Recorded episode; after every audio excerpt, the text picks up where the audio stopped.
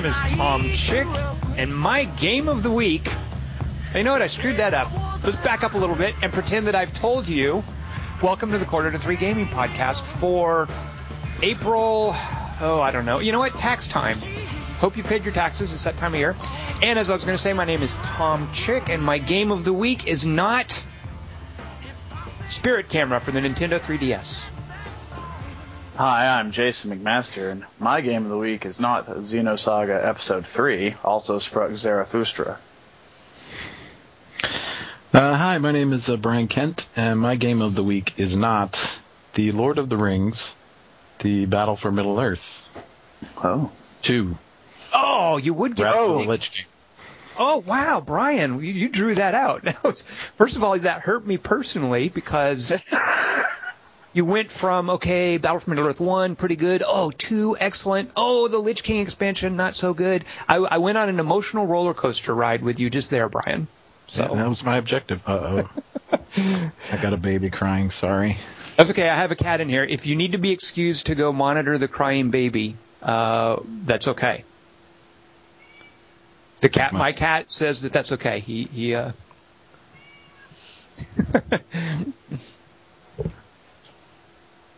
All right. Well, while Brian Kent is on baby duty, uh, I can tell you some details about him. Uh, Brian Kent, you po- he posts as Kent Dog. We uh, we are going to have to. So McMaster, if you were, if you and I were like on a battleship, for instance, uh, what what rank would you be? Uh, oh, I'd like to say Rear Admiral. Wait a minute. How did you get?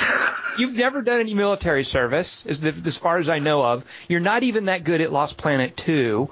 And I don't think you've ever been within spitting distance of a war game that you knew how to play. How is it that you become a rear admiral all of a sudden?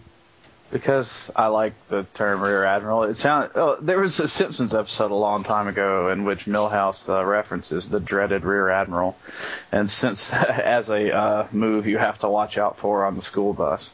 Uh, but uh, and ever since then I've been kind of obsessed with the uh, rank Rear Admiral. It just amuses me. All right, well, fair enough, because I, I was just going to say, I don't know what the lowest rank is on a battleship, but that would be me. Because, of course, I had no military experience. I, uh, I actually got kicked, kicked out of Cub Scouts as a kid, so even Oh. that, like, I don't even have that going for me. Uh, Brian Kent, who, when he joins us, will. Oh, Brian Kent, you're Hey. back. We're, Hey guys, sorry about that. that's okay. Oh, that's- We're, we're talking about military ranks. Yes. Uh, McMaster has decided to be a self-appointed rear admiral. I don't know how that floats in the real military. I, on the other Um, hand, am conceding that I would not be any rank at all. I would be the very bottom, like ensign 01 or, or 00, whatever you call it. Now, you, Brian Kent, have been in the military. Am I correct? I have. So, do you have? I'm assuming the Air Force has what ranks, right? They, they do. Now, by the time you, I don't know, graduated from the Air Force or however that works, uh, what was your rank? Uh, my rank was Senior Airman. I like that. That's kind of sexy. Senior Airman Brian Kent. That's correct. So Don't- let's say, yeah, don't don't what? Don't Google that. we won't. As a matter of fact, we'll, we'll we'll go ahead and bleep it. It'll be a spoiler. Uh, so right. can we call you Senior Airman on this show, or is that like, is that kind of Uh, insulting? No, that works for me. Okay, so Senior Airman Kent, Rear Master, no, Rear Master. you know what, Master? I'm going to stick with that. that, that, that's probably what my uh, rank really should be. Uh, Brian Kent, Senior Airman Brian Kent, you, uh, I can't tell if you were joking with us before, but as, as an Air Forceman, you were stationed in Omaha, which immediately made me think of three, wait, four words.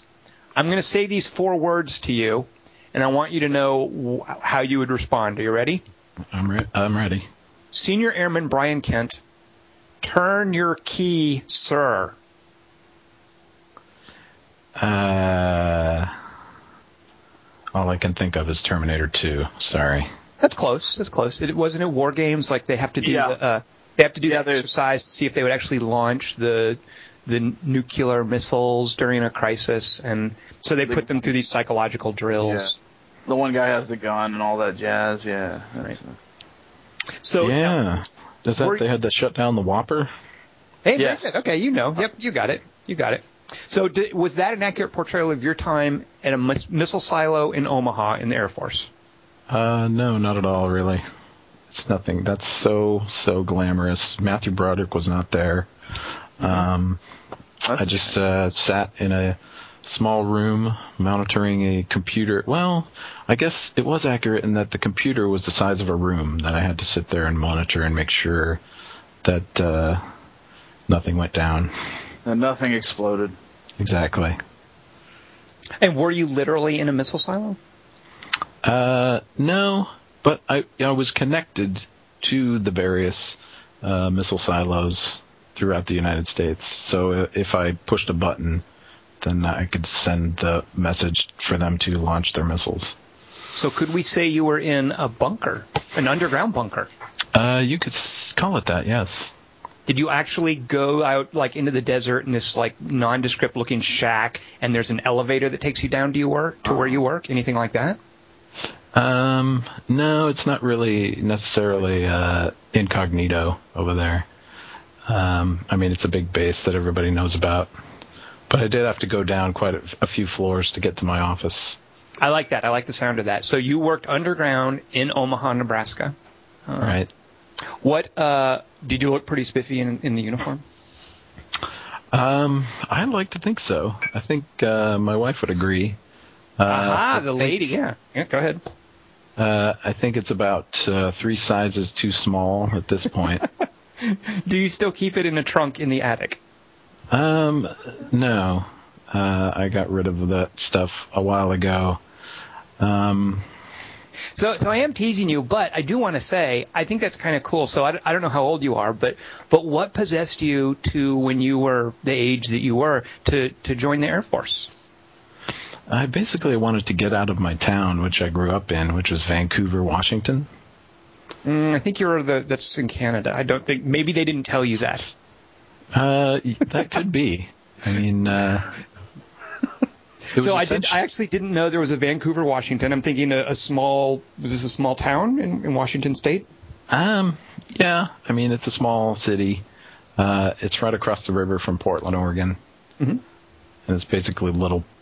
Well, I don't want to call it Little Portland because Portland was much cooler, but uh, um, it uh, it was basically there to service Portland. And uh, so you decide you're going to join the Air Force. Uh, Right. Did you did you intend to? So you work in IT now. You're you're apparently a computer nerd like the rest of us. Exactly. What was that part of your intention as, as when you first started when you first joined? Did you have this Yeah. idea of being a pilot, or what what led you to the Air Force, and what did you want to do there? Uh, no, I have terrible eyesight. I'm I'm way out of shape. I was overweight when I got in, um, so no. Uh, I w- I was basically was going into the IT field, into the Air Force. Excuse me, and then um, so I, I joined because I wanted to see the world. Uh, I wanted to you know check out Europe and Japan and Pan Asian America stuff. Uh, Meet and then uh, of an ancient and varied culture and kill them. exactly. Yeah. Yep. Um, and I got sent to Clovis, New Mexico. Now, uh, Clovis, New Mexico can't be that bad. I, I've spent Uh, time it in New can. Mexico. It is. Oh, it can. It is. All right. I was just trying to make you feel better. I'm sorry it didn't take. Uh, so Clovis, New Mexico. You got a little Omaha. Um, uh, is that it? Did you get to go anywhere cool? Any of those places? Uh, I did. Can you guys? I'm sorry. Can you guys hang on another minute?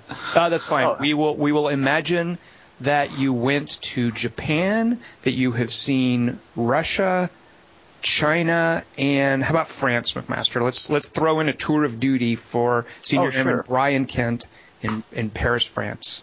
Um, Sure, absolutely. Yeah, I think I think that works.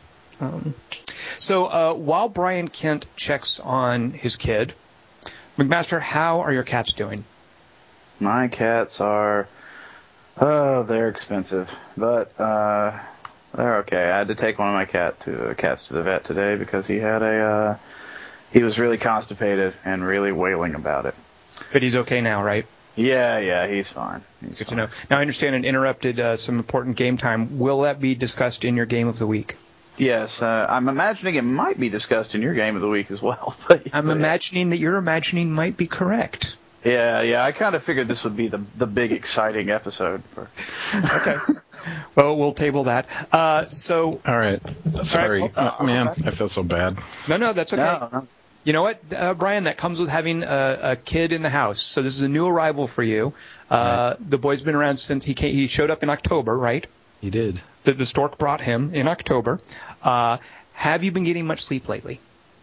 Uh, I have actually. He's he's been pretty good. I mean, the first three months are terrible, um, but he's been uh, sleeping through the night, and this is like the first time ever that uh, after I put him down to sleep that he's uh, gotten back up. Oh, he knows you're doing. Something about yeah, something about he knew when I was going on here. I think he wants to be part of it. So maybe, maybe next time, just bring him on in, and we'll have him pick his own game of the week and news story of the week as well. That sounds like a plan. Uh, all right, well let's let's move over to our format. McMaster, what is our format going to be today on the Quarter to Three podcast? We're going to talk about news and games, Mm. and news about games and games. Yeah. And maybe games about news. We'll see what, what games we've picked. Uh, So, So- so you guys decided to drop the uh, the post of the week uh, section of the show. Well, you, we figured that if anybody wants to like mention a post, they can sort of work it into a discussion of news or a game of the week. Um, but yes, you do not. It's not a requirement. If you do have a post you want to bring up, that's certainly uh, you, you're more than welcome to. But it is not a prerequisite. You get into the podcast anyway, just so you know. A little bit. So, Senior Airman Brian Kent, did you have a post of the week? Uh, well, I had one that I was looking at, but uh, yeah, it wasn't that great. well, let's briefly pretend we won't we won't call you out too much on it, but let's briefly pretend there are posts of the week. If there had been a post of the week, Brian Kent, what would you have picked? Uh, well, I was looking at this uh, post. Now, now I don't have it up because I didn't realize. But uh, it's the post where somebody posted a poll of where they spend, where people spend most of their Oh. game time. Yeah, I know that. I know that one. Yeah. And what sort of options were uh, like when you say spend most of your game time? You mean like at the on the couch, at the at the desk in my office, on The- my iPad? What, Um, system based. okay. Yeah, And, uh, unfortunately, it sort of just basically turned into into one of those which uh, which console is the best sort of uh, I mean, which, annoying. which is so pointless because we know it's, Yeah. it's the 360. I mean, of seriously. course, yes. Everybody just just quit. You know, it's done. And was that the consensus? Was there anyone on, on quarter to three holding out for say the PS3? Uh, well, I think actually the consoles were grouped together, and then it was the PCs, Oh, and the then PC. uh, mobile uh, platforms like the uh, iPhone, and then uh, also mobile consoles like the uh, uh, the DS and the 3DS and Sure, stuff. yeah. Vita, all that jazz. So this was a poll, Brian? Like there was an actual poll in here? Yeah, Yeah. And yeah, I'm guessing the PC was handily winning. Yeah. Oh, yeah, yeah. Welcome to quarter to three. it's not exactly a uh, uh, an exact microcosm of, of the gaming universe. Yeah, I, th- I think our demographic definitely skews towards the, the PC. Oh, so. dude, it's like 124 votes for PC and like 30 for console. I think the fact that the consoles are lumped together as if they're this one sort of monolithic category, like console games, PC games, that right there is pretty telling to me. Uh, so oh, sure, yeah, and uh, yeah, really, uh, you're not gonna get. I mean, PC's always gonna win on quarter three, and I, yeah, I love playing PC games, love playing all games. So I probably spend the most time on consoles. Well, you know what? Let's survey the room. So McMaster, you would have checked console. Uh, Senior Airman Brian Kent, how did you vote in this poll? Uh, well, I went ahead and went rather than with my actual uh, time that I spent uh, playing games. I, I went ahead and selected this. What is my favorite option on this poll, which is amusement arcades. What? Well, there you go. Those don't exist anymore. First of all, and, There's sec- very few. and second of all, no one goes there because we all have far better stuff in our homes. That's I know, no but if they did exist, if they did exist, that's where I would want to go to play games. And so, Brian, Doesn't that, when does you that sound fantastic? It does sound fantastic, but I'm guessing that when you go there, pretty much the only option is going to be a skee ball. Oh, that's awesome. I'm so happy with this choice.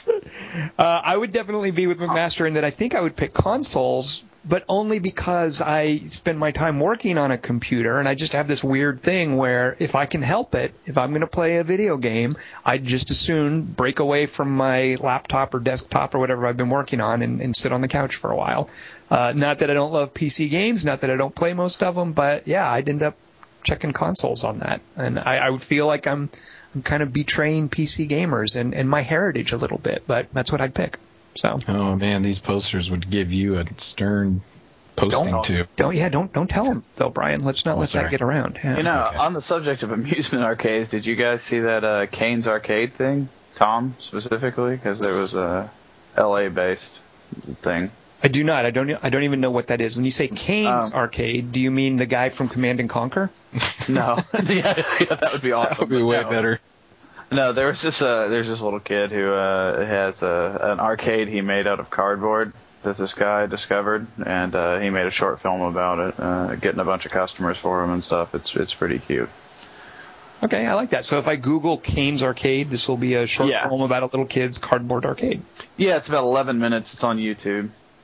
Oh God, eleven. Is there an abridged version I can watch? That seems Uh, kind of you long. can you, you can skip through. Uh, it actually it's really heartwarming though. It warms the heart. Oh, that's making me want to watch it even less. It's long. It's heartwarming. Yeah. 11 minutes is long. I've seen, I've, I've seen this. Damn, you're this tough. link.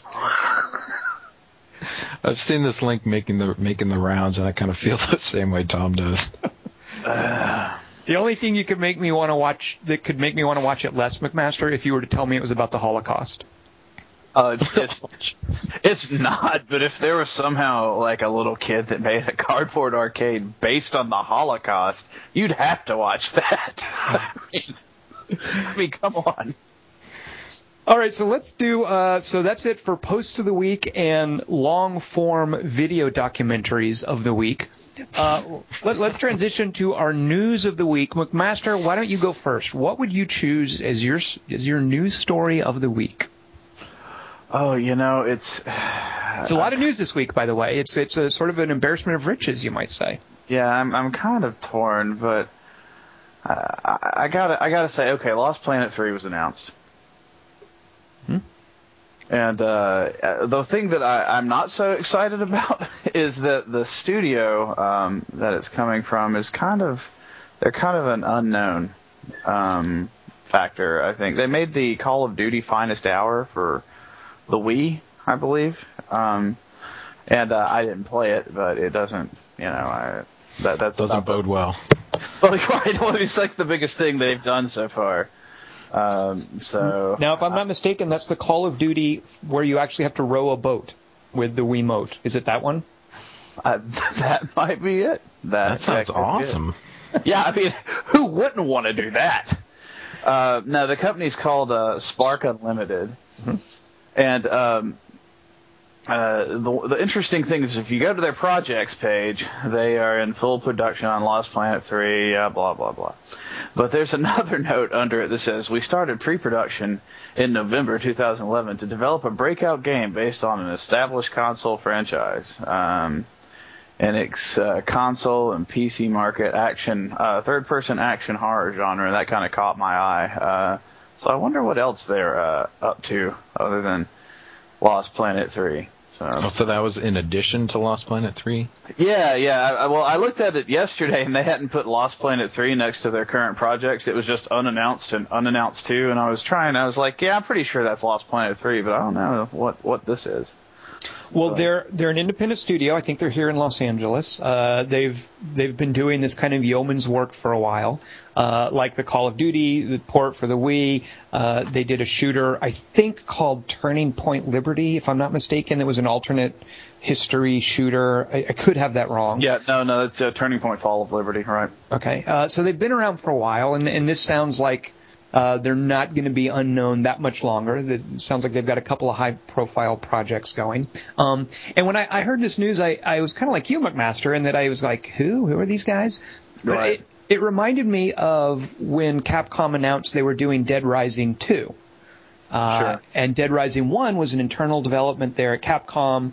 Uh, the, the guy who, you know, it was kind of a labor of love for I'm going to screw up his name, Inafune. Uh, yeah, yeah.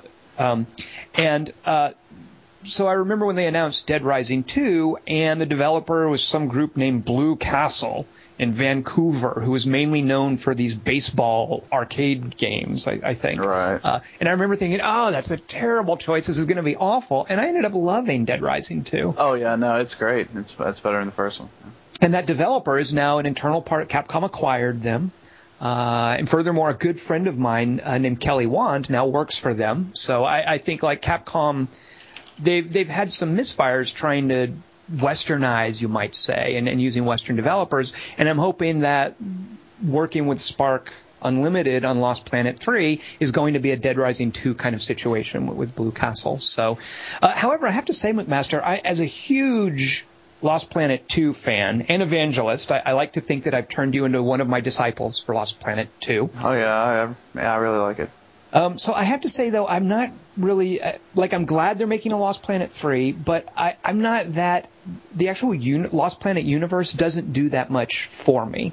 What what I love about Lost Planet two are the, the mechanics of it and just the sheer craziness of stuff in there.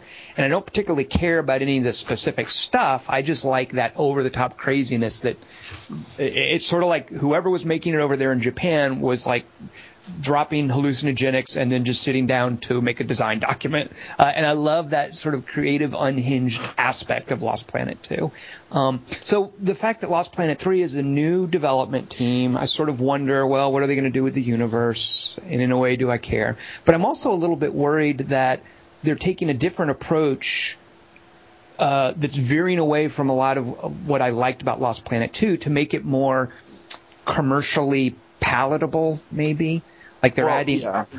So go ahead. So what do we know then about what approach they're taking with Lost Planet 3? Oh, I'm sorry. I really didn't mean to interrupt you. Oh, oh. You've actually probably gotten more into it than I have. Um, well, I, I mean, they haven't. details. So they, they just showed it at a at a press event for Capcom. Uh, Capcom Right. does their yearly sort of mini E3, and, and so we know a little bit about what they're doing. Uh, it, it has like hubs and NPCs that give you quests, and when they describe it, I remember thinking, well, that doesn't sound like Lost Planet 2. That sounds like they're kind of trying to do this open world, ragey Borderlands kind of thing. Um, which to me, that's not, I, that's not like what, I, I don't really need that in a Lost Planet. So, you know what, I'm open to what they're doing. I'm looking forward to it, but, uh, as a Lost Planet 2 fan, I just wonder how much they're making a game for me and how much they're making a game for everyone else instead. Right.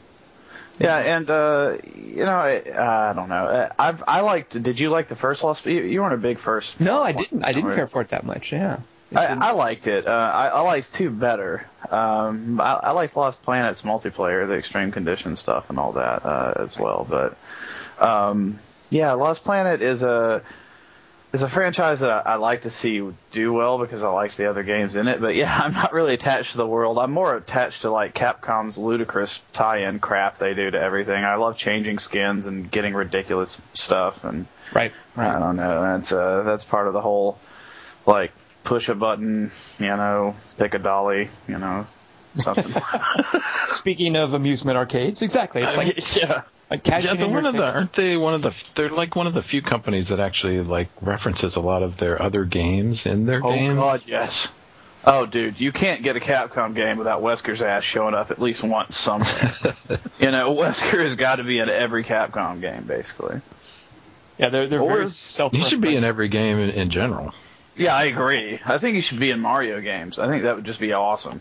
And Dante maybe from Devil May Cry. That'd be great. Uh, Brian Kent, do you care about Lost Planet Three? Uh, I don't think so. Um, yeah, probably better I- not to. I uh, I bought the uh, I bought Lost Planet One on Steam for like three dollars or something like that. Um, after uh, this was before I had bought a Xbox 360, um, and I fired it up uh, to check it out because it looked like fun. Um, I just am a fan of those sort of goofy action games. Oh, yeah. Um, and it kind of seemed similar to, like, say, uh, Earth Defense Force or something like that. Um, yeah, but I, it was- I fired was- it up. I fired it up, and I found out that uh, the joystick or gamepad that I have for my PC, uh, for some reason it mapped, and I was unable to change it. It mapped the y-axis to the x-axis, so that when I tried to look up, I would I would have to push to the left. Yeah, and that- then to look down, I had to push to the right. You have to understand that was probably a feature in Lost Planet. That probably wasn't like a screw up. Like that's probably one of their original control schemes because that is like the one thing I will take away from any Lost Planet games. It has the worst freaking control scheme. I just I do not understand what they were thinking. Well, you do have to make an adjustment to it. Yeah. Uh, so, Brian, I would recommend uh, just take your controller and rotate it 90 degrees, and you're all set. Working as intended. Uh, all right. So, uh, my news of the week um, is that uh, Bethesda is retarded. Oh well, there you have it. Yeah. So, uh, I have two examples of. of Is that of- news? that- that- you know what? I, it's uh, it's continually unfolding. Uh, in the, the latest developments in the Bethesda is retarded file, uh, I have two two bits of uh, news here. The first is that they are releasing Quake 4 this summer, which came out in 2006, 2007. I Where are think. they Wait, released? you mean you mean five, right? No, I mean four. For Oh. twenty dollars, you can get Quake Four, and there's uh, press releases and everything. I say there's press releases. I don't, they've announced. Uh, let's see why. Um, I don't can have an get it answer for for that. five dollars now.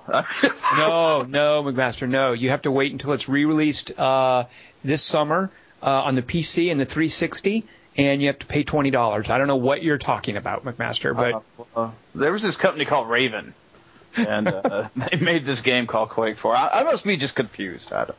yeah, I don't know if I don't know if you if you think you're going to go out and get an old copy, that's dirty pool, McMaster. That's, that's, or just play my current old copy. No, no, no, McMaster, no, you're not doing it right. We need you to buy it again this summer for twenty dollars. Thank you very much. It's the big green Q. It's like Nyquil.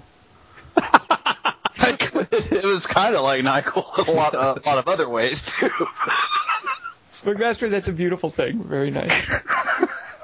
Uh, so the other the other uh, bit of evidence I have to support that Bethesda is retarded is, and you know what? Actually, this is uh, they've been embroiled in their little trademark scheme situation with the fellow who made Minecraft. You know, they're very jealous of their intellectual property. So, in that vein, they have filed six filings with the U.S. Patent Office to trademark the phrase. Fu- let me get this right. Fus ro dah. You Uh, have got to be kidding. Nope. You can't. You cannot use this on things like like toys, clothes, backpacks. Uh, they're going to trademark that. Uh, so Fus Ro Dah, use it while you can because uh, Bethesda ha- or ZeniMax, their their parent company, they have filed for a patent for that. So Fus Ro Dah no longer in uh, the public domain, I guess. ah, lawyers. Yeah. I gotta love them. So McMaster, that uh, that T-shirt, that Fus Ro Dah T-shirt that maybe you were planning on making, you know, those little iron-on letters. Uh, yeah, I was, I was having a guy actually craft a line of cod pieces, my local blacksmith, that said Fuss Road Dog. Can I can I get one of those, McMaster? Can I? Get Oh, yeah, yeah, yeah. that I mean, action? All right. it'll be a black market item. It'll be worth a ton. It'll be You know, I don't think you guys are saying it right. Wait a minute. Oh, yeah. How else would you say it? Uh, I think you know. No, no, we don't. Well, please. Oh, you know what? I think Brian is. So, are you supposed to say it with like a certain amount of vigor? Like, is, is it, I think so. I, yeah, I'm not going to do that. Uh, uh, all right, so there, there you go. That's my news of the week. Brian Kent, what do you have for us for news of the week? Uh, so uh, my news of the week is that uh, Dark Souls is coming to the PC. No, that's impossible. I swear to God, Unpossible. But that's a console game. it Yeah, is. Um, Uh, it's gonna be interesting. Uh, yeah, introducing a whole new world of people to pain. exactly. Uh, it's the Darks. It's why does it say? Oh no, it's Dark Souls Prepare to Die edition is Yeah. uh, set for release on August 25th. And uh, actually, let's see, it has actually some extra content. Yeah, so Uh, Brian, I've I've played Dark Souls on my 360. What's in it for me to play a PC version? Um, well, there's this extra episode that uh, it doesn't really have very many details yet. It just basically says new areas, new enemies, uh, new bosses. Um, New gear? and doesn't mention any new gear. No, there is, there is new gear. Yep. No, I can I can verify that they have Oh, okay. promised new gear. Yep. Uh, now, right. uh, so, uh, so sorry to step on your story, but um, wh- uh, they also are promising, and I don't really know what to make of this, uh, a sort of faster, more streamlined entry into PvP with a matchmaking service. Um, so I think they're wanting to push that aspect because it, it's previously in Demon Souls and Dark Souls the the multiplayer. I wouldn't say it's hidden, but it's something that you can just Oh, go yeah. through the game without experiencing. Like you really have to seek it out. You can't just pop up a server list and jump into a game. Well, no, I wouldn't say that. A lot of a lot of people get uh, get some surprise multiplayer thrown That, that's a fair point, McMaster. Sometimes the multiplayer comes to you. Oh, Sarah got so damn mad about that. She kept playing and getting to this one point, and then this one dude kept showing up and killing her. Oh my god, she was so freaking mad. Well, I'm guessing in the PC version she can maybe have more control over that. I don't know what they're doing, but they've promised PvP matching. Uh, I think that's the the bullet point uh, for whatever that means. Um, so, Brian Kent, were you a uh, Dark Souls fan, or does this mean that you get to that you're looking forward to becoming a Dark Souls fan in August? No, actually, uh, I'm a big fan. Uh, I'm currently still playing it, and uh, it's currently still kicking my ass. Um, and yeah, that that multiplayer stuff is just so obtuse. And me and a buddy of mine uh, tried to like get together and tr- tried to do some co-op because Yeah, he can help you with the boss. Yeah. yeah, there's like elaborate these elaborate FAQs and stuff online for how to get this going. Um, but it's all, I mean, it's all just so strange and the way they. Then there's no, and it's not documented anywhere except in these guys that have taken time out of their days to like document some of this stuff and even they're not sure about how it works exactly but they're like if you two of you get together in a certain area and you're a certain number of levels apart then maybe there's a possible slight possible chance that you'll be able to join each other's game Uh, Brian, did you did you remember the step with the goat's blood? um you know maybe that's why i was having so much trouble You know, we what's used a funny? sheep Nah, see, that'll screw you up every Yeah. time. See. Um, When, uh, and, yeah, we we we spent an entire night trying to get this working, um, and we're just unsuccessful. And finally, at the end of the night, um, I read the section of the FAQ that said uh, only non-undead characters can summon uh, people Yeah, into oh, yeah. their games. And so I said, "Hey, Matt, are you uh, are you undead?" And he said, uh, "Yeah." and so I threw my controller and turned off the Xbox. Well, so that Uh, yeah, that is one of their crucial steps. Is in order to be in You have to multiplayer, be alive, yeah. yeah, for people to come into your game, you have to cross that undeath threshold, which uh, Right. yeah. So, uh, so mean- you go ahead, McMaster. Oh no, I'm sorry. I, I just hearing your your troubles made me think of uh, when I originally got my Demon Soul press copy a long, long time ago. Uh, Gus Mastrapa uh, uh, and I tried to get a multiplayer going on the press uh, servers, and we went as far as like hooking our Xboxes up elsewhere and using them in a party to talk while playing, trying to get Demon Souls to work, and it, was- it was just got so freaking ridiculous that, and we never got it to work. But man, that was That's uh, probably because you use sheep's blood instead of goat's blood. Common mistake. Yeah. no, no. Gus has a lot of goat's blood. We we used the right side. I think it was the server. Uh, one of the things that I wonder about, they're adding in new locations, new areas, but one of the things that I remember about uh, Dark Souls is how the the world is seems really intricately crafted in the way you progress through it and you unlock a door into a new area and then you can come around and unlock a new door from behind and that feeds back into an area you were before. And it has this great sense of flow and connectedness um, So it makes me wonder where are they going to stick the new areas? Is there just going to be like a cul-de-sac over at one end? Uh, will will it compromise that cool flow and progression? Uh, I don't know. So I'll be curious. And and also, if I have already played it, would it be enough to make me re-want, re replay it or want to replay it on the PC? You know, is there going to be enough content there to, to make me? There's no way I'm ever going to replay this game again. It's sort of like, yeah, you've done your term of service. Yeah, it's you know. great. That's so, yeah. Until there's like a bona fide sequel. In a way, I feel I spent almost so much time with Demon Souls that I didn't play as much Dark Souls as I as I could have. Uh, I actually kind of like Demon Souls better, though. I know everyone disagrees. Well, you know what, McMaster? Uh, you better get while the getting's good because this is some bad news. Uh, Demon's Souls goes offline next month. Atlus, Oh, yeah, oh. Atlus is, is killing the servers, so its multiplayer functionality is kaput and will be dead. And, and they have said, and this is, uh, I think, a little bit of a, a little bit of prevarication here, but they have said single player will be unaffected. But when you keep in mind that that means you won't have those little glowing messages, you, you know, Right, that yeah. there's a lot of, you know, one of part of the beauty and the obfuscation of the, these games are how connected single and multiplayer are, and how those little messages are part of the overall experience. So when Yeah. Atlus says, you know what, we're turning off the servers, but single player is unaffected, I feel that's a little disingenuous.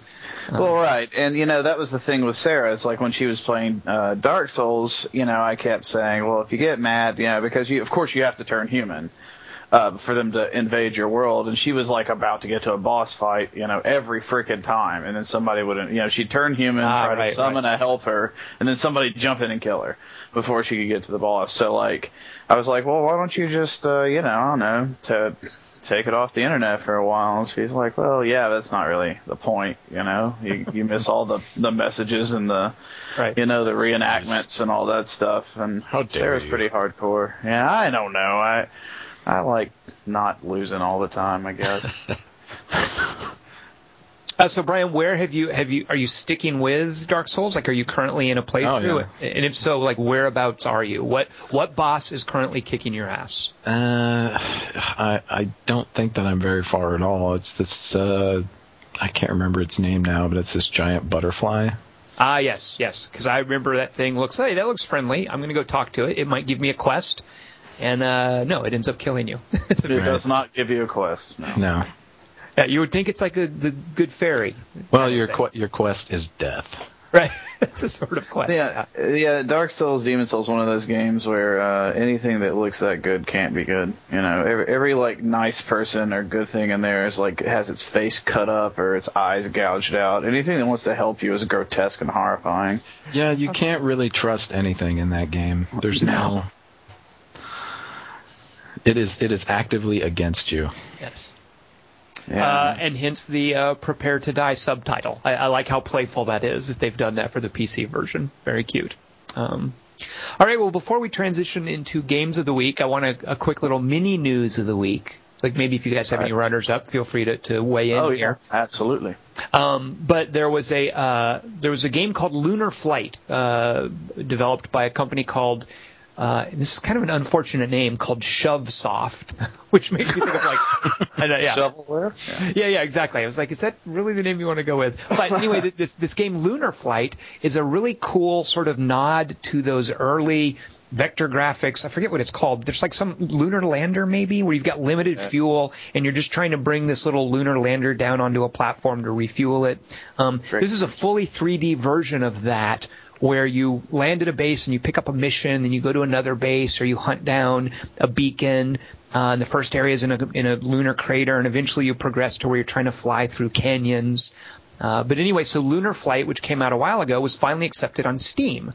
So congratulations to Shovsoft. That must be a huge boon for them. Uh, it's a very cool design. It's a very difficult game. Uh, you can't just jump in and, and fly a spaceship around. Uh, it's all about managing fuel and uh, things like I don't even really know what this word means, but things like vector uh, figure into it. I think I Isn't know. that what- that's what they made asteroids out of, isn't it? Ah, exactly right. Okay. The graphics, very good. They're like pixels, but for line drawings. Yeah. Uh, so congratulations to Shovsoft. That's a, a little mini announcement. Uh, any other runners up that we should bring up for news of the week? Um, yeah, I got a. Uh, Patricia Vance from the ESRB saying she wishes there were more adults only games, or saying that, that, that we could use more adults only games, AO rated games. yep, that's not a viable rating. It's kind of like the NC-17 for movies, and, and Correct. that's a shame. Uh, we we should be able to use that, and I guess the Publishers won't do it. publishers and I think retailers. I, I think the retailers are the main ones to like. Publishers won't do it because retailers won't carry it. But maybe Right. as we transition away from brick and mortar to digital distribution, uh, that'll be in the future a viable rating for a game. Who knows? Uh, Right, right. I just thought it was kind of interesting because right now it's, you know, it's not going to happen. right, right. Uh, wasn't Manhunter adults only? I want to say I, I think there was something about that. It, it may have been, but I, I know it was like there was definitely a, uh big uproar about it when it came out. Right. Right. Uh, and we're not talking about the the movie. yes. No. No. sure. Yeah. uh, yes. Uh, Brian, any any runners up for you for news of the week? Um, no, not really. All right. I just noticed this thing that the Journey soundtrack was released. Can So you help me into that-? Yeah. How does that go? Uh, Nah, you're not fooling me. I know my Lord of the Rings soundtrack. Oh, I hear so- it. Nice try. uh, and w- where can you get that? Um, let's see. It's via iTunes and the PlayStation Network. Ah, good. All right. So if you want to uh, listen to Journey's music, uh, go to iTunes. Good. McMaster, what is our next segment on the Quarter to Three Games podcast? Uh, I believe it's the uh, game segment. Ah, now I'm pretty sure I know what you're going to pick, and you know what Oh, I'm yeah. going to pick. So Oh, yeah. at the count of three, let's say our game of the week simultaneously. Are you ready? All right. All right. Uh, Brian, could you please count us down? All right. Three, two, one. Uncharted 3. Xenoblade- Yeah, yeah, I knew you were gonna do it. No, you didn't. I knew you were gonna do it. You had Uh, no well, I didn't know it was gonna be Uncharted, but I knew it was. No, Uh, it- it's definitely not Uncharted 3. No, I, I, have, I definitely want it's to talk. Uncharted Two. No, I, I want to talk some Xenoblade Chronicles. So, Oh, yeah. uh, so McMaster, you've been playing. So Brian, uh, I'm assuming you haven't been playing with with Demon Souls and, or I'm sorry, Dark Souls and a, a new child in the house. You probably haven't had a lot of time for Xenoblade Chronicles on your Wii. Am I right? No, it's it's on my radar, but uh, now it's going to be a, probably a couple years before I can get to it. Well, maybe you can share it with your son at that point. Uh, Uh, yeah, that sounds good. So if you'll indulge us for a moment, Master and I are going to geek out a little bit over uh, Xenoblade Chronicles. Feel Oh free yeah, to, yeah. To I want to hear interrupt. about it. Well, We can even field questions if you have any. Um, so McMaster, tell me a bit about where you are and what you think of it. All right, so I'm God, I'm probably 12 or 13 hours into it, and I'm uh, in the ether mines, and um, and you know I, I like it quite a bit. I haven't hit the part where it just supposedly opens up, um, but uh, it does remind me of a few other games I like a lot. Um, reminds me of uh, Tales of Vesperia, uh, Dragon Quest VIII. Um, it just has a really good feel to it. A lot of collectibles. A lot of a lot of uh, interesting fiddly things to do like that to wander around and find. And it's uh the spaces in the world are pretty large too actually. It's a it's actually a pretty uh impressive game for the Wii. It, I really do feel that like I, I get this sense that uh, like for, the, the given the hardware, they've done a great job with Oh, yeah. the world design. Like they do things that I forget that I'm on the Wii. Uh, like there are times Yeah. where you'll you'll climb up to a big area and you'll look down and you'll see oh I was just down there and you'll go up even farther and you'll go behind a wall and down a duct and you come to the top of a tower and it still hasn't loaded like you've still not gone through a loading screen you were still in the same physical space uh, that you were and, and on the Wii that's quite an accomplishment um, yeah no it's it's really interesting. The game so far really does remind me a lot like I said of Tales of Vesperia which uh, I don't know if you're familiar with those games. It's like a Tales series uh, that have been on a like PS2 and that was on 360 but uh, it's like um, uh, I don't know. It's it's it, it is visually striking. Like the first time you come up to I guess the ro- the the knee or whatever it's called the Bionis knee. Um, like uh, and they do like a cutscene. And you look around and you can like afterwards you know spin the camera around and look. Uh, it's a really attractive game. Uh, it's it's very lush and uh, it's really like cool looking. Like the setting is cool. I like the uh, you can see the giant like Meko or whatever in the background or whatever the hell that thing's called. So that's uh, that's yeah that's the Mechonis so he's right Conus, yeah. Yep. Uh, he's the world where the mecha mechnos or mech, mechons mechons The Mechons, right. yep. It, you know what? It's so the names. I remember when I first started playing, and it sounded a little funny. But having now logged I, I'm right at around 120 hours, and the names no longer sound ridiculous to me. It's kind of like when Yeah. the Wii came out and they announced it. You're like, ah, that's stupid. And Well- now we say we this, we that, and you don't even think twice about how ridiculous it sounds. So I feel that Well- way about a lot of the names in, in Xenoblade. I was so upset about the Wii because the Revolution is a pretty cool name, and then if you change it to the Wii, it just kind of loses that thunder. Uh, but the, yeah, the. uh, The the thing that gets me is they cannot say the main weapon's name without me thinking of Menudo on ABC, which was like this commercial for Menudo in the 80s that would play during the uh, morning cartoons. And uh, the main weapon's name is the Monado. So I, I just keep having this Menudo association. Monado is an odd. Yeah, I'm glad you didn't put that in my head before uh, before I started Yeah. playing. Yeah. I just I just had to give you a slow clap for somehow integrating Menudo into a discussion of Xenoblade. oh yes. Well, you Uh, do hear a lot about about the Monado. I mean, the Monado is it's it's the Oh. equivalent of the uh, what's the sword in Excalibur? It's Excalibur, isn't it? Did I just Yeah.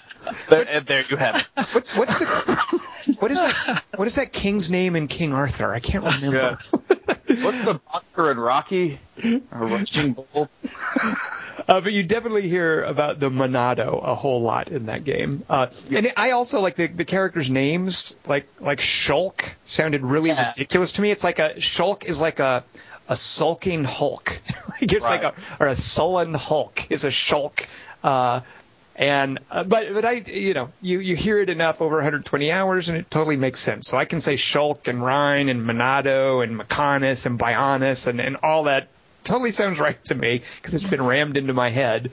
Um, so I, go ahead. I came, I came to this grand realization this week, uh, and uh, I uh, I dislike GameStop enough that I actually ended up ordering the game from Nintendo. So uh, I only got it uh, a couple of days ago, uh, but I've played a lot of Xenoblade, and um, I came to this realization that I don't. I really like JRPGs. I just don't like Final Fantasy. You know, Yes. 'cause I keep having this association of Final Fantasy with JRPGs because, you know, it's pretty ingrained in America. Um, but it's like every other JRPG I play, well, for the most part, like Infinite Undiscovery is a piece of shit, but like every other like uh, JRPG I play, uh, I get a lot more enjoyment out of than the Final Fantasy counterparts. I, I, I don't, I don't know when it happened. I, I think it was sometime around seven, but they stopped being really interesting, with the exception of twelve. Twelve was pretty decent, but So yeah. the Final Fantasy games, because I've I've only recently played 13, 2, or like I've lost track of, of what they've done. Right. But but having played the most recent one uh, and having been really disappointed with it, I, I was just so elated to discover that a lot of those conventions, a lot of things that make JRPGs work, can work. They don't necessarily mean you're going to get a, a really leaden game design like 13.2, and that's that's what the real joy of Xenoblade Chronicles has been for me is to discover that JO, JRPG doesn't have to mean all these things that, that to me have a negative connotation. Yeah, I mean, I think a big thing that Square does wrong with Final Fantasy is that they've kind of come to this point where they're they just taken it as a given that their fans are going to play for 80 or Right. 120 or 150 hours, and you know what? Not everybody wants to do that. So, but they write these giant sweeping epics that are full of like jumping up their own ass, kind of ridiculous cutscenes, and just it, it just gets really it gets really overblown. And, and not everybody wants to play 60 to 100 hours to see your I mean straight through to see your qu- you know the end of your game. So you know uh, Well, I will say, so McMaster, one of the things that I, I like about the structure of Xenoblade Chronicles is those overblown cutscenes and all that scripted stuff and all the characters and even this slightly histrionic anime style uh, political intrigue and stuff about fate. Uh, you're going to get that in Xenoblade Chronicles, but it's not front loaded. What it does, it kind of in, it reverses the process. Is it starts more open worldy. It's not exposition heavy, and it hooks you first with the gameplay, and then starts layering that stuff on. Um, like I was maybe 40 hours in until it started with this really cool political intrigue subplot, uh, and I, I'm kind of loath to talk too much about specifics because there's a real sense of discovery as it starts to unfold that story and the things that you have to sit through. Like I remember sitting down to play 13, Final Fantasy 13 2, and there's literally an encyclopedia of entries that, that I read through about what is going on. You know, from the moment 13.2 starts, this is the stuff I'm supposed to know. And it, it was just overbearing. And I, I, I was It curious. is. I wanted to try. And it just, it, so, so this completely inverts the process. And when you first start playing, there's none of that. Like it's very relaxed and it's kind of like this open world wander around, collect stuff, and have cool combat. But eventually, you do get that, uh, and you do get these crazy long cutscenes. I mean, there are stretches of Xenoblade Chronicles where I feel like I don't, I don't play the game for like 10, 20 minutes at a time because I'm watching Sure. some story stuff. Uh, but they, Well- they hook me with gameplay first, which I really appreciate. Well, that's the thing. You know, it's like, and this might be a weird comparison, but the Final Fantasies uh, remind me of like Michael Jackson videos. You know, at first there was this big excitement about them and everything, and then every, they still remained events for a while, but the videos and the music got worse. And, and that's really, it, but it comes to be, it's like a big event. It's this big like uh, blockbuster that they're trying to go for. It's this huge epic feeling, and I think you can do that without taking yourself so seriously. Uh, you know, uh, it's like also, you know, to be fair, most of the other games I've played, though they use outlandish things, you know, like fantasy and uh, et cetera, they don't like have their own complete dialect most of the time, which you have to keep up with. Um, which uh, I really appreciate. In Xenoblade, it's not terribly uh, terribly dialect heavy. Um, now, I uh, will say it's kind of funny how the characters have learnt things instead of learned things. Uh, have you noticed that? How it's I think it's a, I think it's a Britishism. British? Like yeah. I've, I've noticed. I've noticed like they spell apologize with an S instead of a Z. Yeah, I mean, the they're color with a U. Yeah, I mean everything is like yeah. That's a that really cracked me up because you know the the story behind it was they weren't going to release it here, and then they released it in Europe uh, uh, when everybody here wanted it, and they were like, ha ha, well Europe will get it, dicks. But uh, and then uh, Nintendo, of course. Uh, Released it through GameStop only, like they just want it to fail. well, and I but, love. uh, I love the English accents. I love the voice acting in this. The voice, No, the voice acting is great. Yeah, and it, it's very English. Like I love how uh, Fiora and Shulk and Ryan, like I, he's not really Cockney, but but they all have this sort of different English background to them. And later on, you meet a race which is much more proper English. Uh, there's a there's a character um, Dixon who's kind of like this Captain Jack Sparrow type English. Uh, Yeah, Dixon's cool. Yeah, like you know, did you ever play uh, Dragon Quest Eight? Uh, you probably didn't. I think we talked about this before. Yeah. Uh, it was a PS2 game. Um, but yeah, the a lot of the characters in that game uh, are very reminiscent. Uh, in fact, the game's kind of reminiscent in a way. Just it's really colorful kind of uh, animation style, open world. Um, but yeah, there there's uh, characters in there have, like they range from having like your Cockney all the way to you know proper British sounding. It, it, it's uh, I think it's kind of like uh, uh, an either or for Japanese role playing games is either you're going to get like a British accent crew or you're going to get an overly Americanized crew, which is usually your Final Fantasies. Well, I do want to say there are. It wouldn't be a quarter to three games podcast without me saying something dismissive about the Mass Effect series. So There you have it. in, in that vein, I want to say there are three things that I love in Xenoblade Chronicles that I think also are done in Mass Effect and specifically Mass Effect 3, but that I really like the way that they're done in Xenoblade Chronicles. And, and they're, they, they, I didn't even think of these three things in relation to Mass Effect. It's only as I sat down and, and wrote them out that I thought, oh, wait, Mass Effect does this too, and I really prefer it in Xenoblade Chronicles. So the three things are that I love about this game. Uh, first of all, the world the world building. So Mass Effect 3 is this cool space opera and we, we sort of know these aliens, you know, we know they're from general sci-fi types and, and it fits together and there's a lot of ambitious detail and stuff in it. Um, but the the Xenoblade Chronicles world is this weird mythological conceit. And like you said, McMaster, when you when you are on a landscape, you can see in the distance the Mechonis. So the the conceit in Xenoblade Chronicles is that the universe, the world, all of creation consists of two two giant creatures. One is the Bionis, and it represents organic life, and the other is the Mechonis, and it represents what we know in Mass Effect 3 as synthetic life, or robots, or machines. Right. Uh, and so the premise of Xenoblade Chronicles is that these two creatures, these titans, if you will, the Bionis and the Mechonis, were fighting, and they somehow came to a stop. Uh, so each of these worlds is connected at this sort of freeze frame of battle. Uh, and something happens in the beginning of the game that the battle starts up again and uh, the freeze frame looks like it's maybe not frozen anymore. So it's this really cool, unique, vivid world building that, you know, Mass Effect 3 has cool stuff, but it's very familiar to anyone who likes sci-fi this might be real familiar to a lot of people who are into JRPGs. I, I don't know, but to me it feels really fresh and unique, and I love where it goes. And I can't talk too much about that because there would be right. a, lot, a lot of spoilers. But I will say that having finished both Xenoblade Chronicles and Mass Effect 3, the story they're telling in ways very, very similar.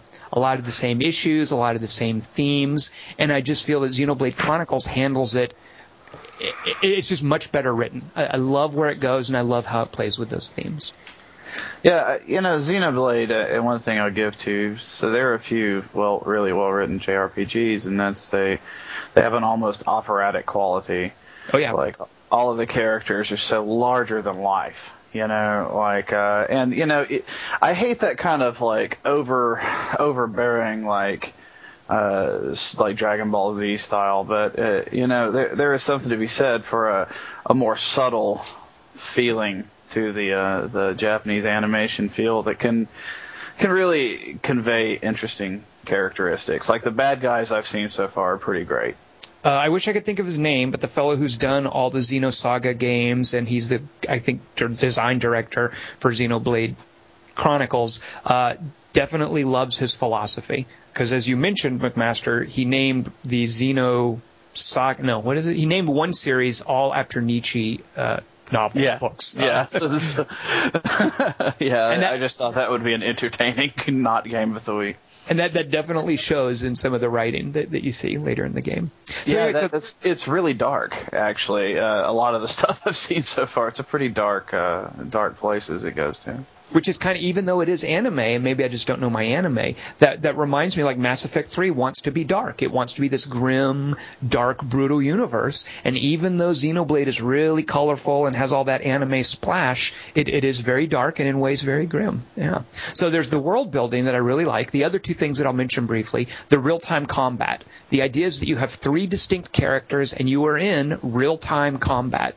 Now of course Mass Effect they became a shooter eventually.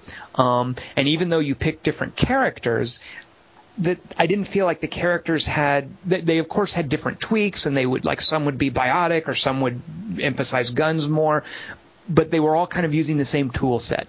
Uh, right the characters in Xenoblade to me feel much more distinct. Like if I go and play a mission in Mass Effect 3 with like EDI and Liara and then my character, I'm going to be basically doing with a few tweaks the same kind of things that I would do with uh, Garrus or you know whatever three characters you're playing, you're you're still kind of in, involved in the same rock paper scissors balance stuff. Right. Um, so what they do instead with Xenoblade Chronicles is they rest that real time combat on MMO mechanics of tanking, um, DPS, and healing with the whole aggro thing going.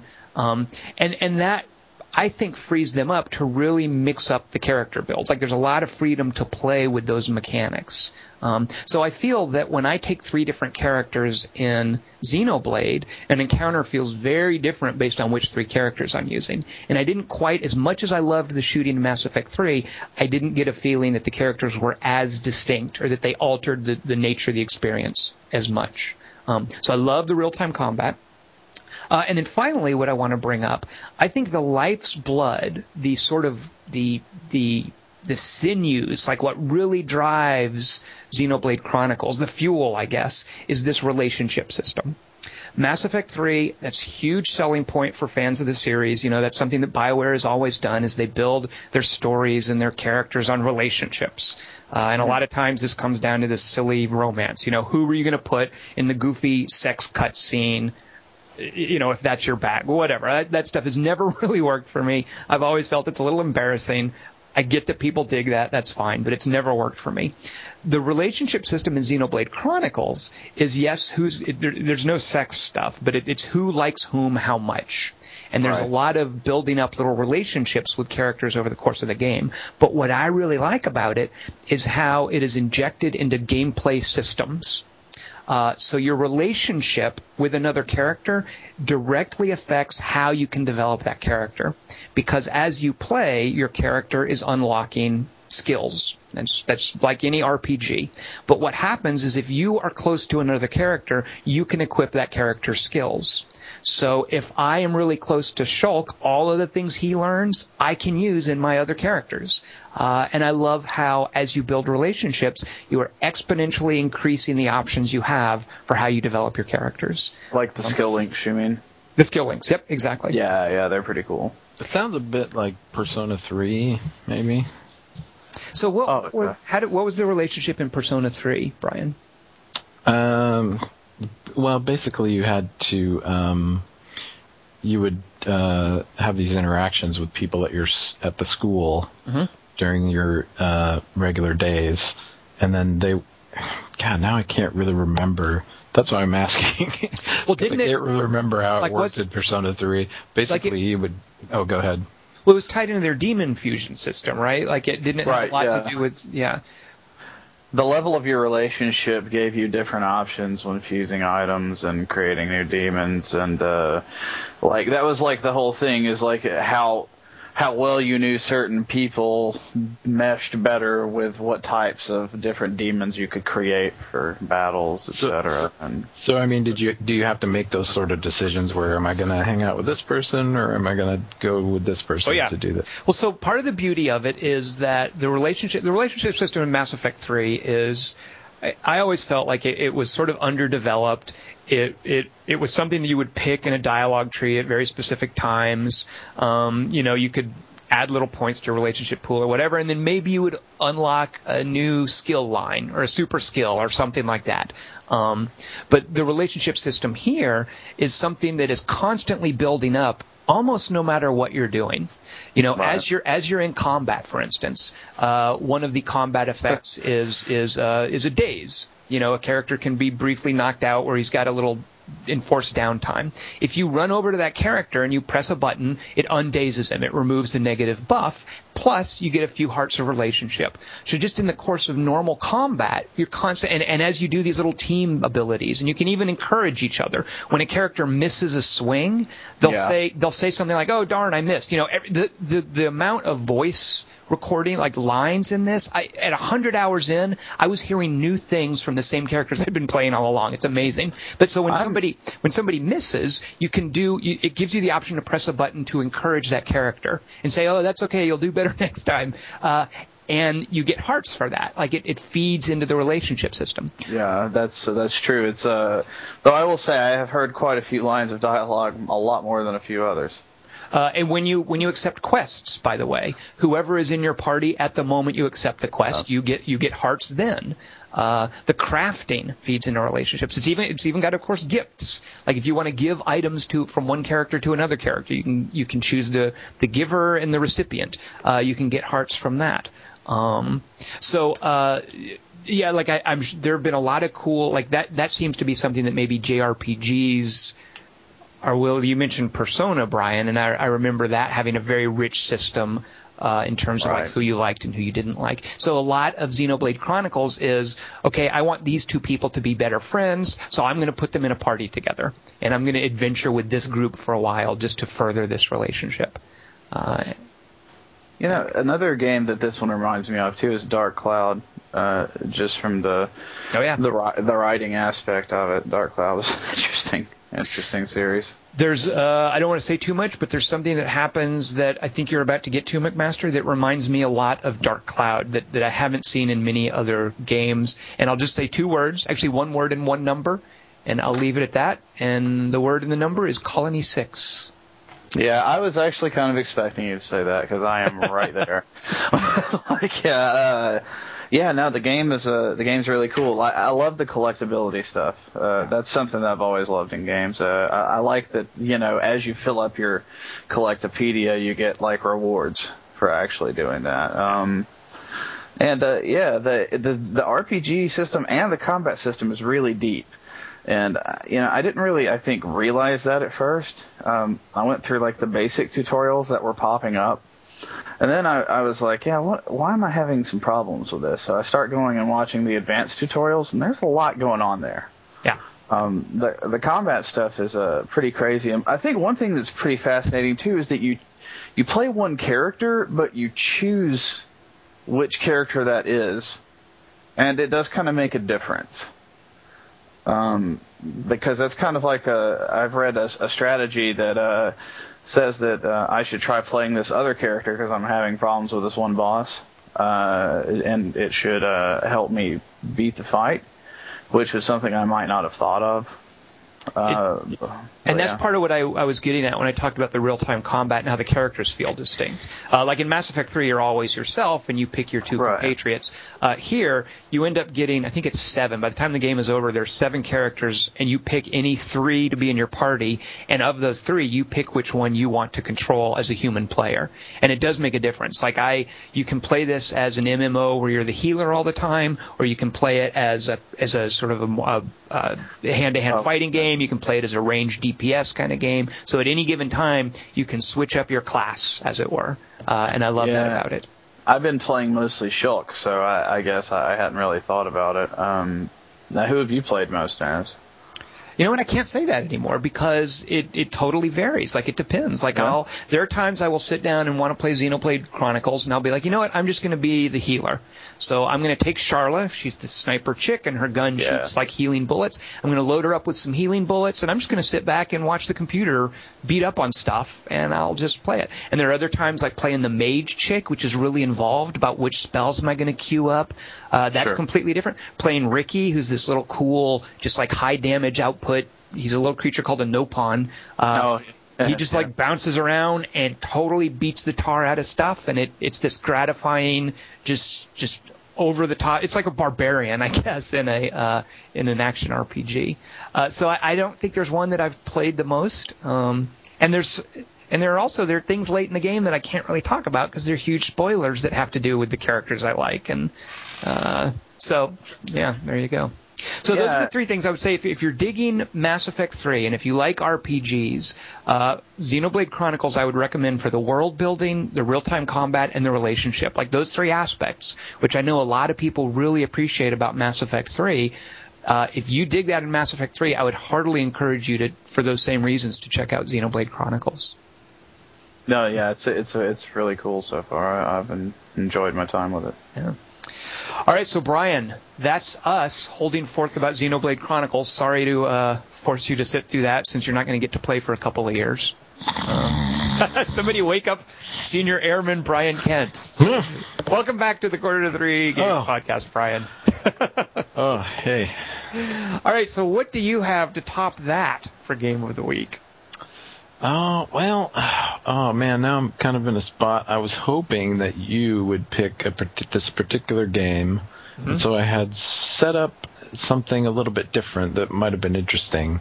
So what, Um, what were you hoping that I would pick? Maybe that'll uh, that'll uh, help lead you into it then. Like whisper Uh, to me what it is, and I'll go ahead and change my pick. Okay. Um, I thought you were going to talk about Pinball Arcade. So my game of the week is Pinball Arcade by Farsight Studios. Collection Oh my gosh, I love that. Yeah, four real world tables that they have adapted. Yeah, the Ripley's, right? Right. You have Ripley's Believe It or Not. You have Theater of Magic. You have uh, don't tell me, don't tell me, uh, Tales of Arabian Nights, and then you have my favorite, very retro, uh, Black Hole. So that's my game of the week. Over to you, Senior Airman Brian Kent. oh, thanks, Tom. Um, oh yeah, I was really excited about Pinball Arcade, and well, I just need to tell this quick story about Uh-huh. how. I mean, there's some posts. There's a thread on the on the boards they're talking about, and the, the where the physics are better, and it's and it's. Um, for some reason, I really like the ball texture. It just seems much. I don't know what that means, but. Uh, the ball seems much more real uh, than in uh, Pinball FX2. Um, and I downloaded the demo and I was playing Theater of Magic. and I was really into it, and uh, I was getting excited, and I and um, I got multi-ball, and like six balls just shot out onto the table, and just things went nuts, and things were flashing and exploding, Right? and uh, then my uh, demo time expired. Oh, snap. So now you have to, so you bought it, right? Right, they- so I went, oh yeah, okay, I'm gonna, All right. All right. I'm sold. I'm gonna buy it. I purchased it and downloaded it, and it made me restart it, and I lost my multi-ball. Well, I think if it's any consolation, uh, Senior Airman Brian Kent, Theater of Magic, if I'm recalling correctly which table it is, that table will enter multi-ball mode with a gentle breeze. So, wow, thanks. Thanks Oh, sorry. I did actually. I, I think I had the unintended side effect of, of minimizing your sense of accomplishment. Yeah, yeah. That's Uh, great. but, Tom. but suffice to say, you'll get you'll get a multiplayer ball mode back. I have to say also, I don't. I'm not multi ball modes just mess me up. Like I have enough trouble keeping up with one ball. When I have to keep up with three balls, like as not, I'm just going to lose all three of them like Oh, like that, no, like super quickly. You just have to just stare right at the flippers. No, I can't Don't do that. I, no, no, eyes. no. But I want to see what's happening on the table. No, you can't. No, I want to aim at things. You can't do it. That's impossible. it really is. But I mean, you just have to watch. It is sort of like you just you fix your eyes. You can't blink on just that one little rectangular area around your flippers. And anytime a ball gets near it, you just spaz out and hit the buttons until the ball goes away. Oh God, you know Sarah. I'm sorry, Sarah wanted me to tell you her super score is over three thousand now. uh, yeah, I don't think you have super scores in Pinball Arcade. So No, no, no. I'm sure she'll be there next. Uh, so Brian Kent, welcome to the world of uh, of Pinball Arcade. I hope you get your multi ball back. Ha- have you looked at Black Hole, by the way? Um, I haven't. No, I haven't looked at that one yet. I'm, Uh, I'm I'm pretty sure I've played it, like for reals. Um, but it, it's not. It's not a real memorable one for me. It, it's a fascinating table as far as adapting it to video game pinball because it pretty much has nothing that a good video game pinball game needs, and I, I love that about it. Uh, it's just it's wide open, it's empty. The the center is you know as becomes outer space, the center is just this big empty gap, uh, and it's there's only like maybe three or four things to do on the table. I just, I just love how focused it is. Yeah. So all right, so if that's not your game of the week, then what could you have picked? Uh, well, what I did because I thought you were going to pick Pinball Arcade, or at least wanted you was, um, I did kind of a little end around, and uh, I want to talk about like a couple of really small games um, that came out of a uh, recent game 48 hour game jam based on uh, tweets by a fake Peter Molyneux account. Have you heard about this? It's Molydeux. What would Molly do? It was like it do- was what would Molydeux? Yep. Um, the the fake Twitter account was called Molydeux or at Molydeux, and uh, they basically this group of guys spent 48 hours. Well, a bunch of guys from all over the world spent 48 hours creating games based on tweets of that fake account, which are strikingly similar to things that the actual Peter Molyneux might probably might have said. uh, so what what did you find from this game jam? So uh, I found uh, a couple of games here. Um, the first one is called Unbearable, and uh, the the tweet from Molyneux was, "You are a bear, but for some reason your oxygen comes from hugging people. Problem is that hugging people breaks their bones." So basically, you, um, You, uh, it's a short, it's a small uh, top-down game where you play this bear uh, walking around, and your life is like slowly draining, uh, and you have to search through this forest uh, in a top-down view and grab people and hug them in order to restore your life. Uh, and unfortunately, that kills them. Um, We also had someone on the forum, and I wish I could remember his name to give him credit, but I, I apologize that I can't. Who made it sort of as a uh, a side-scrolling, like a uh, what was that Final Fight kind of game, where the bear walks down from left to right across the screen, grabbing people and bloodily hugging them to replenish his oxygen, uh, based on that on that tweet. Yeah. Right. Uh, so then the next one, a lot of these games were just basically like, much like the tweets themselves. They're kind of just like one joke games, Mm-hmm. um, and uh, they're kind of just worth just the, the minute or two that it takes to uh, get through them. Um, this next one was called River City Pub Crawl, and uh, the inspirational tweet was, "Oh dear, only 22 cans of beer left. Hold on, that's giving me an idea." And so this is basically a side scroller that's based on River City Ransom, and you play one of the characters from River City Ransom, and uh, you s- basically you s- you scroll to the right, picking up 22 cans of beer, and as you drink them, um, your character becomes more and more drunk, and all just sort of crazy things, insane graphics, and the screen starts shaking, and insane things happen to your to your guy as he makes it as he progresses through the level. It's hilarious. All right, so uh, and uh, we're so you can go th- you can go through and sample these, right? Like these are all posted, uh, right. right? And these are all on the uh, whatwouldmollydo.com site. Um, and there's like over 200 games. Um, And was there uh, a winner, or is there any sort of rating system, or if you if you jump in, are you just confronted with 200 games to play? How how do you pick out the best ones? you are pretty much uh, just confronted with a list of 200 games.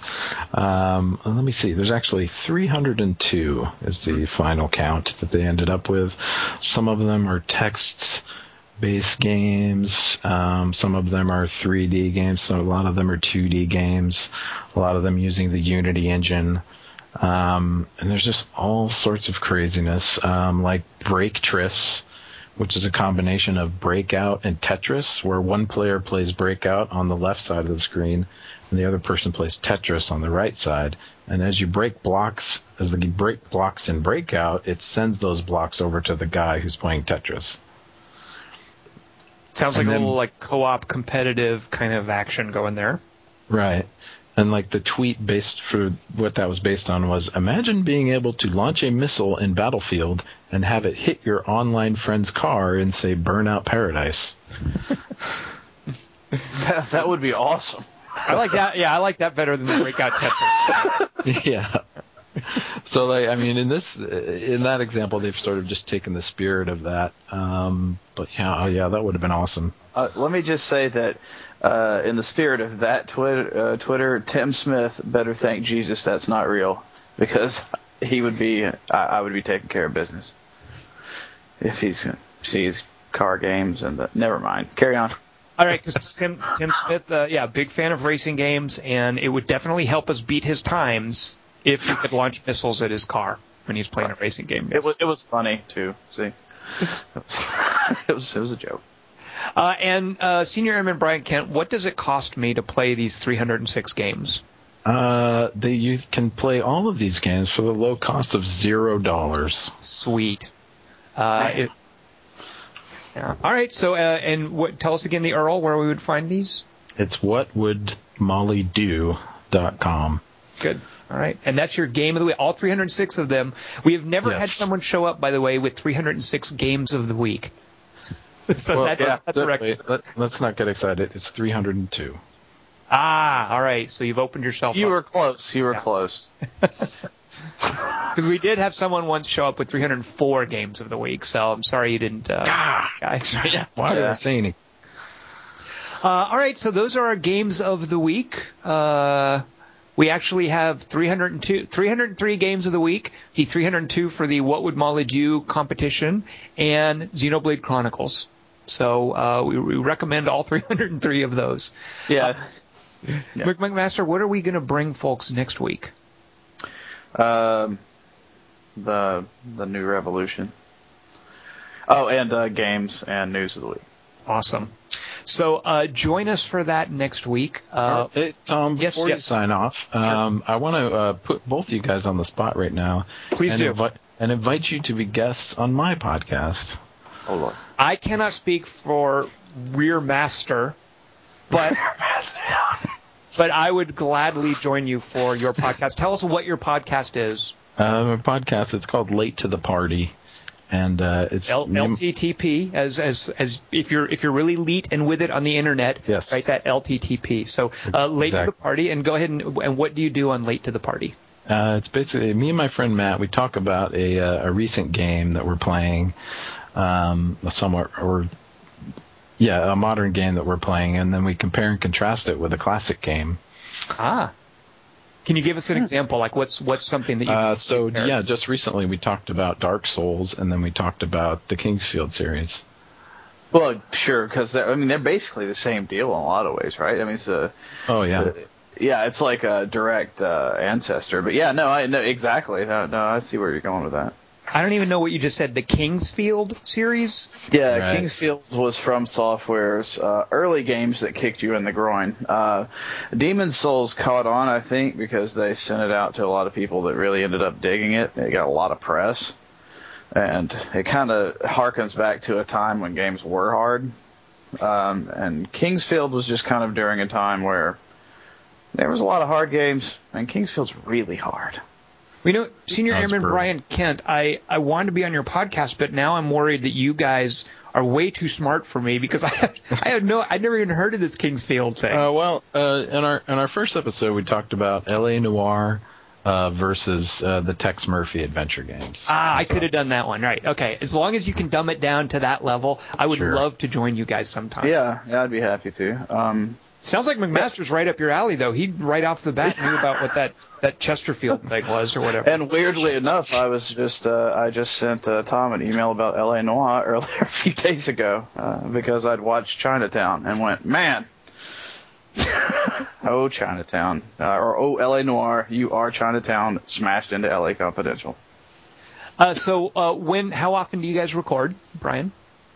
Uh, so we, um, w- well, uh, because we have a lot of guests, we try to get a guest every time. Uh, our recording schedule is a little bit off, but we try to. I try to release an episode every other week. Okay, and folks can find that under iTunes if they type in "late to the party." Exactly. All right, good.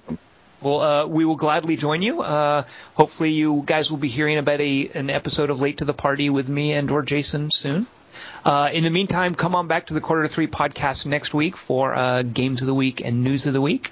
I am Tom Chick, and I have been joined by Rear Master Jason McMaster and Senior Airman Brian Kent. Thanks for joining us, guys. Thanks.